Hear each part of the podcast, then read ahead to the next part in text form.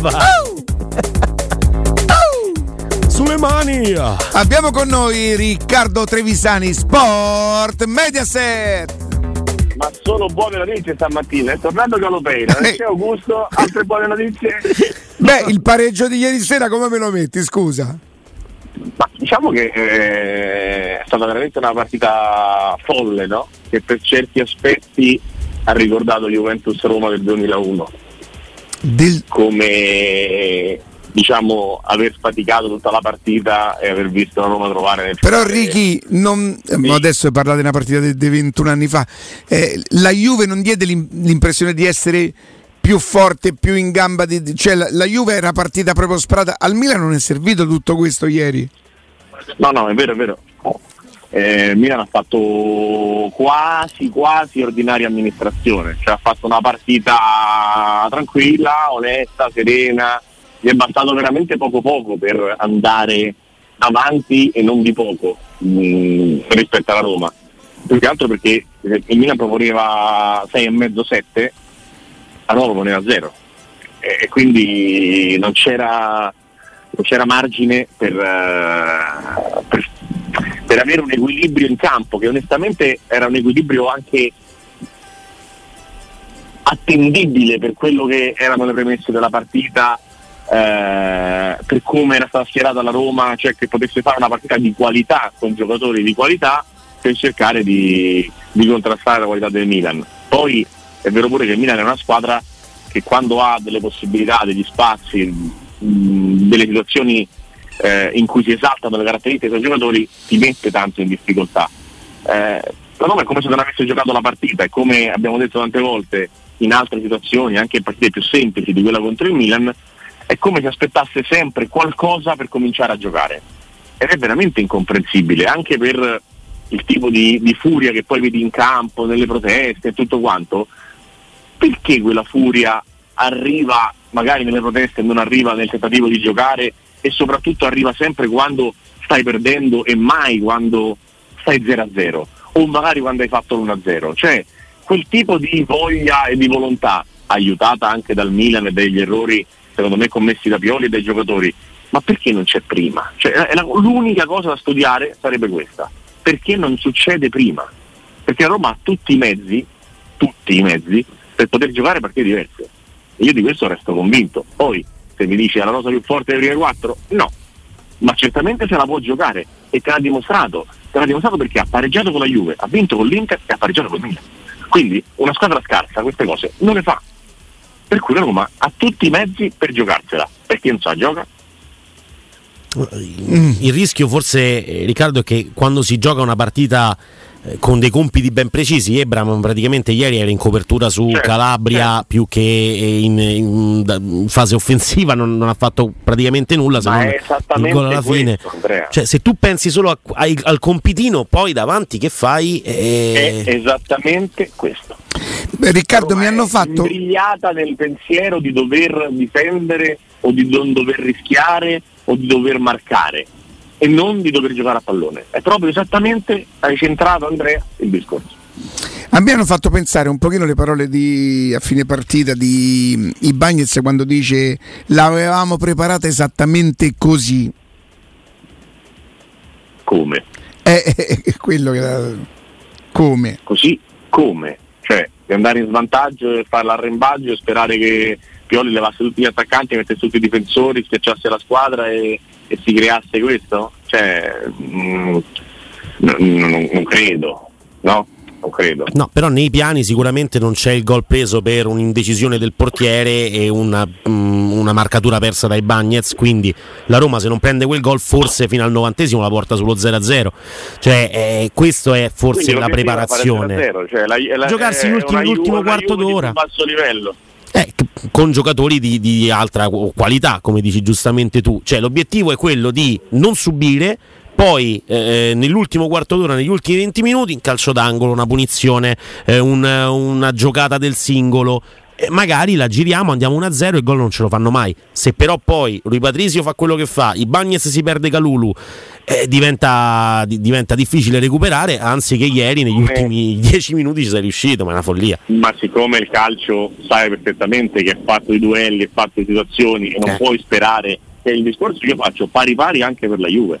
Cioè, adesso è un periodo in cui la palla degli avversari non entra neanche se utilizzano le mani, in cui arriva sempre il gol nel finale. Ma giocando a fare 0-0 nel lungo periodo non vinci tante partite. Tu non credi che la Juve abbia trovato un po' la quadratura, Ari? Sì, giocando a tre come diciamo dal 17 di agosto, però sì, certo che ha trovato un po' di non facendo giocare più Bonucci insomma tutta una serie trovato, di no, no Bonucci ha giocato 9 partite di campionato 5 volte io non ha preso gol quindi questa è una barzelletta ma comunque al di là di questo a chiunque gioca ha giocato anche Rugani ieri non è che in questo momento alla Juve va tutto bene ma ripeto se tu pensi che tutte le volte puoi fare 0-0 gli avversari prendono pali, traverse eccetera eccetera e poi al novantesimo arriva la palla e si infila in porta perché l'Udinese difende come il pizzichettone, con tutto il rispetto, secondo me non, non, è uno scenario che ti porta lontano. Non porta lontano la Juve, non porta lontano la Roma. Tant'è vero che la Juventus, che come ha detto a lei quando si è ripresentato in conferenza stampa uh, un anno e mezzo fa, alla Juve conta solo vincere, la Juve non solo non ha vinto un titolo l'anno scorso, ma quest'anno l'unica cosa che è già finita è la Champions League, cioè l'unica cosa definitiva è che la Juve sia uscita al girone di Champions League. Poi tutto il resto lo vedremo alla fine del campionato. Per il momento, visto che è un allenatore come Mourinho non si giudica sui risultati, i risultati sono straordinariamente negativi per la Juve dal punto di vista delle vittorie. Poi sta lottando, sì, si è ripresa, sì.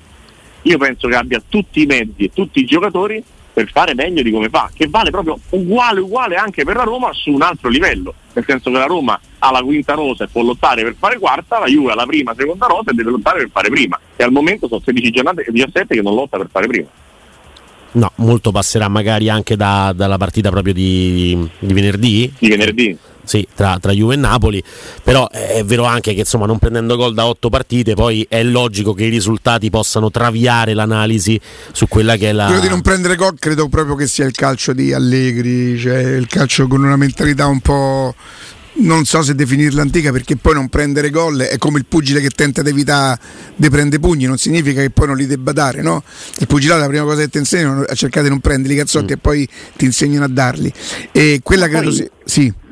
No, ma poi mm, è come se eh, gli altri allenatori cercassero di, di prendere gol. No, e soprattutto non è che hai certezza che mh, mm, non giocando non prendi gol o ottieni, o ottieni risultati. Succede quando si incastrano bene una serie di, di situazioni. Guarda l'Atletico Madrid, eh, cioè quest'anno non giocando come non ha mai giocato e con delle situazioni che vanno meno bene, anche un pizzico di, di fortuna in meno, è una squadra che sta facendo una fatica incredibile nel, nel suo campionato, cioè quest'anno è fuori eh, al momento dalla zona Champions, è 14 punti dal Barcellona con cui ha perso la partita 1-0 gol di Dembélé. 14 punti da, dalla vetta Atletico Madrid. Una giocata brutta di Pedri, eh? Sì, brutta. Sì. brutta. È, è, una squadra che spende 100 milioni e prende i calciatori, fa meno 14 dopo un girone dalla, dalla prima in classifica che è il Barcellona e l'abbiamo visto con l'Inter, il Barcellona, l'abbiamo visto col Bayern Monaco, non è certamente un Barcellona irresistibile. No. Per cui io penso che ognuno gioca come gli pare, non c'è un solo modo di vincere nel, nel calcio. Io resto convinto che questo modo qua sia meno produttivo di un modo aggressivo, offensivo di, di portare via i, i risultati. E, e, nell'essere meno produttivo è anche molto meno spettacolare, quindi vedere le partite della Roma, della Roma e della Juventus è di una noia mortale, ma questo non deve interessare i tifosi, interessa chi guarda con un occhio eh, esterno, se tu poi eh, ti annoi 90 minuti e vinci tutte le partite 1-0, i tifosi della Juve sono sicuro che siano contenti, però in queste 8 vittorie della Juve ci sta Juve Empoli 4-0, Juve Lazio 3-0, ci sono delle partite anche buone, anche ben giocate. Quella con l'Inter. Eh, quella con l'Inter però primo tempo eh, era stata una, sì, una sì. di mattanza e poi l'Inter non ha, non ha, fatto gol. Però diciamo ha fatto delle, delle cose. C'è una squadra che ha tutti i mezzi per poterle fare. Però se si pensa di vincere come a Lecce, come a Verona o come a Cremona 0-1 eh, sfruttando pali traverse, parate e, e, e botte di fortuna, secondo me non è il modo giusto perché poi il Lecce non ce la fa, eh, la Cremonese non ce la fa, il Verona non ce la fa, ma il Benfica ce la fa e ti manda a casa, capito? Quindi non è un, uh, non è un modo così produttivo. Certo è, e questo lo dicevamo veramente a metà agosto, che fare una volta il 4-3-1-2, una volta il 4-4-2, una volta il 4-2-3-1, una volta il 3-5-2 e non puntare sui giovani come, come è stato fatto per i primi tre mesi, perché agosto, settembre, ottobre Allegri li ha buttati a cambiare sistemi, a puntare sui giocatori sbagliati, eccetera, eccetera, non è servito. Quando si è finalmente fissato a mettere il 3-5-2 o il 3-4-2-1, comunque la difesa a 3 e a solidificare la squadra, sono arrivati i risultati. Questa cosa è successa anche nel 2015-2016, quando la Juventus perde a Sassuolo 1-0 con la punizione di Sansone, Buffone entrò nello spogliatoio e lanciò le panchine in testa a tutti e una delegazione di calciatori, come ben saputo e ben raccontato negli anni, cioè la BBC più Evra, ha ad Allegri adesso giochiamo 3-5-2 e la Juve ha fatto 25 vittorie in 27 partite. Però io penso che è una cosa che dovrebbe fare precedentemente l'allenatore, che dovrebbe farla prima, che dovrebbe farla meglio e che se lo diciamo noi dal 17 agosto, forse forse non era proprio così difficile da indovinare che, che la Juventus sarebbe andata meglio con questo sistema di gioco. Mm, era, era facile, quindi bravissimo Allegri che ha recuperato, ma ha perso un sacco di tempo, ha perso tre mesi e oggi comunque la Juve è meno 7 al primo posto, che è tanto con la strada che vuole vincere il campionato su una squadra che il 17 agosto partiva, e cioè il Napoli, per fare quarta. Sì. Senti, che cosa è successo a, all'Inter? Che gli hanno combinato, Ri? Beh, ci sono due discorsi molto distinti e separati. Eh, una che hanno combinato che aveva vinto 3-1 e probabilmente la partita e l'arbitro Sacchi preso da fretta, isteria, scarsezza, non, non, non saprei come definirlo, ma ha fatto una cosa che, che, che, all'arbitro può capitare perché ha capito anche Orsato sul rigore di Juventus Roma, è una cosa che abbiamo visto succedere con Serra a Milan Spezia, è una cosa che, che purtroppo all'arbitro accade, no? Perché chi ha arbitrato, io l'ho fatto da giovane, c'hai voglia sempre di far vedere che ci sei e quindi di, di fischiare subito. Nel, nel, nello specifico di quella situazione Sacchi ha, ha, visto una caduta, non ci ha capito niente, ha pensato che fosse un fallo e ha fatto un errore madornale perché mentre quando arbitravo io nel 95 non c'era il VAR, oggi l'arbitro fischietto se lo deve ingoiare e fischiare successivamente, che non vuol dire non arbitrare, ma rispettare i tempi tecnici per permettere di, di, di entrare al VAR. Eh, è, un errore, è, un errore, gravissimo. Tu dici eventualmente fosse stato fallo, era il VAR che avrebbe dovuto scoprirlo. Eh, ma se no, lui lo avesse visto, lui poteva fischiarlo dopo e in quel caso, perdonami, Riccardo, il VAR non può dire all'arbitro: Oh, ma che hai fischiato? No, perché è già interrotto eh, il gioco. Già fischiato. Quando, quando, l'arbitro fischia, il VAR smette di lavorare, è come una cosa praticamente automatica. Ok, ok. E, e dico quindi entra, entra nella, nella, serie di errori clamorosi di questi però anni. Però scusa, tante volte i rigori non vengono tolti, tolti dal VAR. No, certo. Sì, però eh, allora l'arbitro fischiato. L'azione è finita, ma l'azione è finita mentre l'azione la palla è per aria quando lui fischia, capito? Quindi l'azione è in gioco, l'azione si interrompe, fine. Cioè, è, come, è come se il gol non fosse mai esistito. Esatto, il gol di Acerbi non è mai esistito. Il fischio blocca il movimento dei giocatori, quindi non puoi tornare indietro su una cosa già successa. Dicevo che l'errore di, di Sacchi si, si, unisce all'errore di Juve Salernitana, all'errore di Serra a Milan Spezia, all'errore di Pairetto a Spezia Lazio, a quella serie di errori protocollari diciamo, e incredibili che non possono succedere con, eh, con il VAR. E, è proprio pazzesco, cioè, è un errore troppo troppo troppo grave e qui mi fermo sulla parte arbitrale. Poi apriamo il capitolo che l'Inter ha preso 24 gol. L'Inter ha preso 24 gol. Ci siamo? Mm-hmm. Ok, L'Udinese ne ha presi 19, la Fiorentina 22, il Torino 19, il Lecce 18, l'Empoli 22. Cioè l'Inter ha la tredicesima difesa della Serie A. Ma di che parliamo? Vogliamo parlare di Acerbi e dell'arbitro? Se volete parliamo di Acerbi e dell'arbitro. Io posso anche, possiamo anche far smettere Sacchi di arbitrare, ma l'Inter sempre 24 gol ha preso in 17 giornate. C'è qualcosa che non va in questa squadra, c'è uno squilibrio, c'è una serie di difensori che rendono tutti meno del previsto, c'è l'incapacità di chiudere le partite, c'è l'Inter costruisce perché ha la squadra una squadra qualitativamente fenomenale da Michitarian a Cialanoglu a Barella eh, lo stesso Di Marco, gli attaccanti e tutto il resto però questo quello che costruisce non riesce a conservarlo. Cioè l'Inter ha fatto 37 gol, quindi la seconda migliore difesa del campionato ed è quarta. No, sono il migliore at- attacco, no? Dopo sì, perché Napoli. dopo il Napoli. Mhm. avendo, avendo il secondo in attacco, ma eh, mh, il problema non è l'attacco. Cioè, oggi abbiamo il caso Lukaku che non stoppa la palla neanche costretto con la forza, secondo me perché si aspettava di giocare e non era esattamente di buon umore quando è entrato, ma questo è il mio pensiero. Ehm, ma l'Inter con quei, con quei 37 gol ha raccolto 34 punti, cioè sta andando piano, sta andando piano perché prende troppi gol, non perché Sacchi è stato scarso. Cioè l'Inter così di media fa 76 punti. Eh, Eh, due anni fa vince il campionato con 90, l'anno Sì. scorso ha fatto seconda con 10 punti in più. Cioè, eh, sta andando piano l'Inter, piano. E, e- e il fatto che abbia passato il giro di Champions, che è un grande merito, non toglie, anzi secondo me aggrava, perché è una squadra che è capace di passare un girone con l'Inter, Bayern Monaco e Barcellona e mandare a casa il Barcellona, che è primo nella Liga, vuol dire che ha tutti i mezzi per fare meglio di così in campionato. Cioè, il Napoli sta andando fuori ritmo perché è una squadra che può chiudere a 100 punti di media, non, non esiste, no? Stiamo No. parlando del de, de Napoli, il Napoli che va troppo forte, ma l'Inter dovrebbe avere 40 punti, 39 punti, dovrebbe stare molto meglio di come sta. È una Eh. squadra formidabile l'Inter. Parliamo di una squadra che ha perso Formidabile. 5 partite, però. Eh. 5 sono tante. ha perso 5 partite perché non ha solidità difensiva. Cioè l'Inter è da un certo punto di vista l'opposto della Juventus. Sì. Tanto tanto tanto bene una fase e tanto tanto tanto male l'altra. E l'Inter è uguale. La Juve attacca male e difende bene, l'Inter attacca bene e difende male. Ma la sostanza è che sono squadre imperfette, pur avendo le rose migliori del campionato.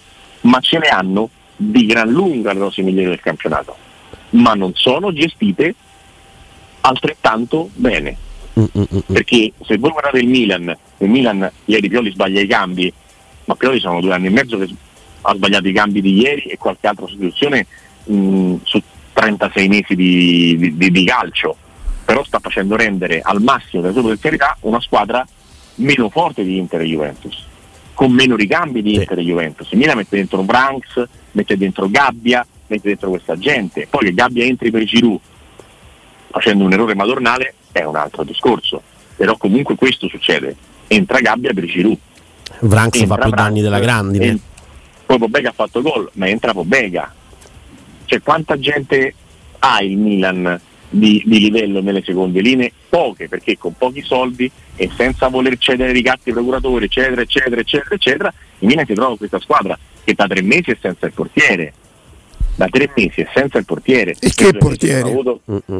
eh, esatto, e non ha avuto, e non ha avuto Calabria e, non ha mai avuto Ibrahimovic, Rebic si è fatto male quattro volte, si è fatto male Orighi. Cioè, il Milan è, è sempre un miracolo che stia lì, così come oggi per le assenze che ha avuto è un miracolo che sia arrivata lì anche la Juventus, perché ha avuto tantissime assenze. La differenza è che la terza rosa del Milan, la terza squadra, cioè del Milan, tolti i titolari e le prime riserve, è una squadra che lotta per retrocedere.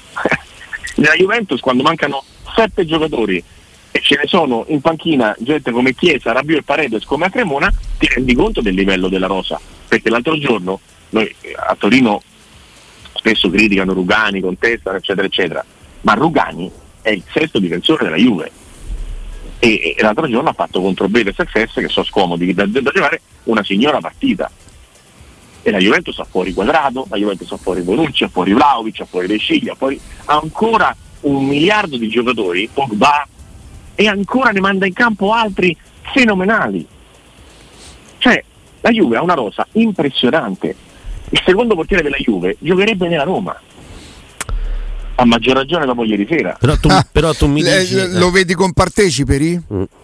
sul primo gol. Eh, Beh, a, a meno che non, non gli abbiano messo non so, una sciarpa sugli occhi, eh, eh, partecipe sì. Eh, Calulu colpisce da vicino la palla schizza sul terreno, ma va uno all'ora. Quella palla va presa. Quella palla va presa. Sì, poi non, i esiste, non esiste cosa diversa. i Bagnets perde la marcatura. perde- certo, il Bagnets se lo perde e sbaglia i Bagnets, ma non è che se un difensore sbaglia aritmeticamente devi prendere gol. Assolutamente. Quella palla, quella palla eh, se lo presa. perdi in quel punto lì c'è poco da recuperare. Eri. Sì, ho capito, ma, Beh, ma ma il, il, il colpo di testa è, non è che è parabile, è, è, è parabilissimo, parabilissimo e soprattutto non è che puoi dire eh sì ma hai preso gol da palla inattiva perché fai solo gol da palla inattiva quindi succederà pure agli altri ogni tanto di, di perdersi le marcature no? Eh, certo poi voglio dire può succedere come, come te segni palla inattiva ogni tanto ci segnano anche, anche gli altri senti Righi eh, sì. che, gli sta, che gli succede a Caraschelia?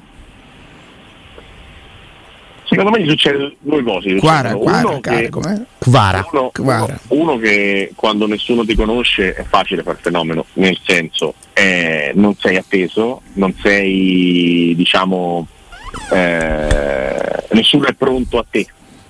Oggi tutte le squadre aspettano il Napoli con raddoppi, eh, marcature triplicate, attenzione maniacale, stanno tutti su Quara, perché comunque è un giocatore determinante che spacca le partite. Poi, come tutti i giocatori, nessun giocatore fa 38 partite da 8 in pagella, ci sono gli alti e bassi. Secondo me la somma di pressioni notevolmente aumentate per se stesso e per il Napoli che era primo in classifica.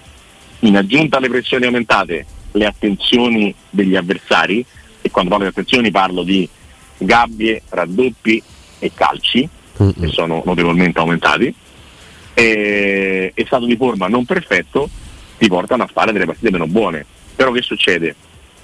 Che come sempre succede quando c'è la mano di quell'allenatore, le mezze figure, i comprimari, i giocatori che non dovrebbero essere protagonisti, diventano i protagonisti.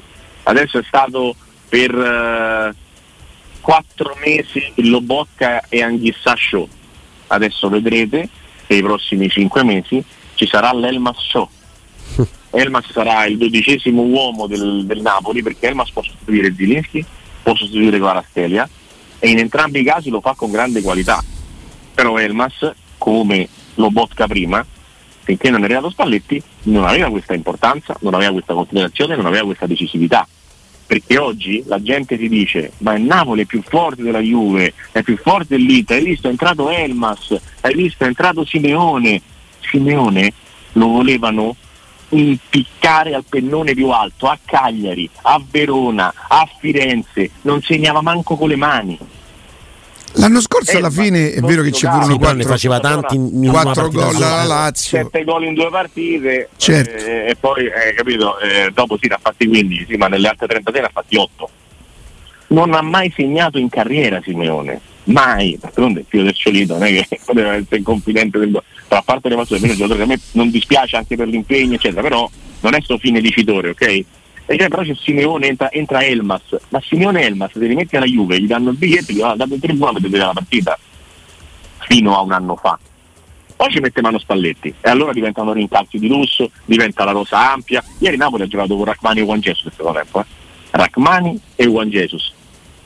Sì, ma con, con, Mario Rui che è il regista più importante del, del, del campionato praticamente, che è un regista prestato alla difesa. Guardare, no? che, ricordiamo che Mario Rui eh, un po' come Juan Jesus a Roma se lo, se lo, cercavano per strada può darsi che finiva nel furgone di Ritorno al futuro e spariva no? perché sì, nessuno sì. lo voleva guardare e io per primo non lo potevo guardare Mario lui perché secondo me è sempre stato un giocatore molto poco intelligente che prendeva 12 ammonizioni all'anno che faceva prendere un sacco di gol e che i 6 assist che ha fatto in un girone quest'anno non li aveva fatti mai in un girone mai. forse manco a fine campionato Oggi è un giocatore diverso, è un giocatore che dopo aver avuto Spalletti una volta a Roma e Spalletti dopo a Napoli è diventato un calciatore molto importante, molto.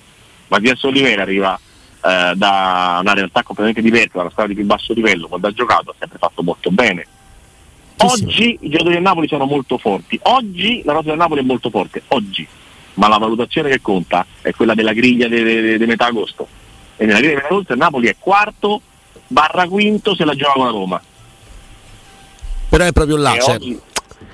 la, Roma, la Roma prende due punti alla Juventus eh, all'Allianz, quindi pareggia con la Juve, pareggia con il Milan, vince con l'Inter ed è sotto queste tre squadre non di poco perché è sotto di 6 da, da, Juve e Milan e di, vabbè, di, di, di 3 rispetto all'Inter. La Roma ha perso punti con altre squadre perché altrimenti, cioè, questa è matematica spicciola, però è, è, è, sono proprio quelle partite là che non ti puoi permettere di perdere in questo campionato perché queste sfide contro quelle che stanno sopra di te in classifica alla fine le vinci li, li vinci, porti a casa i punti, insomma un modo lo trovi.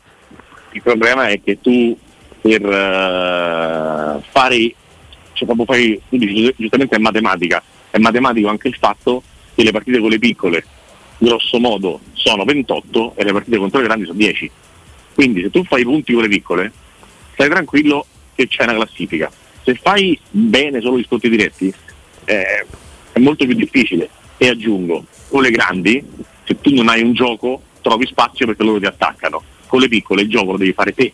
E se il gioco non ce l'hai, come lo fai? Come glielo fai gol?